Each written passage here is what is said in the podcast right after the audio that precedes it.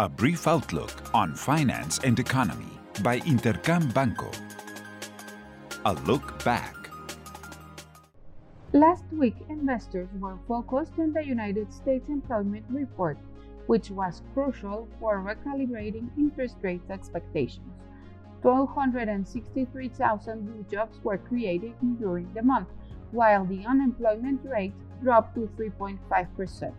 Additionally, leading economic activity indicators in the United States pointed out that growth trend continues, although it's starting to show weakness, especially in manufacturing.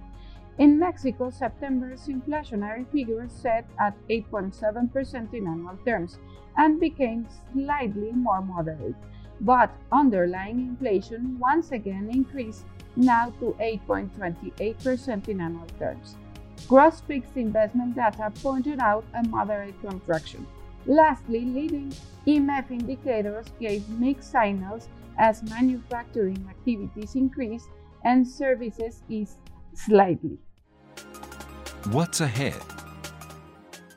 This week will be very important for markets. In the United States, September's inflationary figure will be made known, which is expected to set at an annual rate of 8.1%.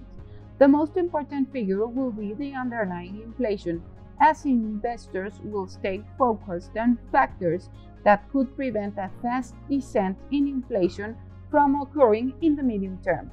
If underlying inflation shows a persistent increase, the data could reinforce the need for more aggressive actions on behalf of the Federal Reserve, which will give more details regarding the members' determination to contain inflation at even at the expense of slower growth or greater financial instability. Important data on retail sales will also be made known in the United States and will be essential to understand the state of consumption and the likelihood that inflationary pressures will continue in the short term. Lastly, in Mexico, the central bank's meeting minutes will be made public. They will be key to understand the stance of the central bank towards the end of the year. In China, important trade balance and inflationary data will be made known. I hope you have a great week. I am Alejandra Marcos.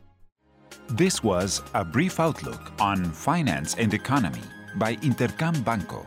Follow us on social media and listen to our podcast at intercam.com.mx.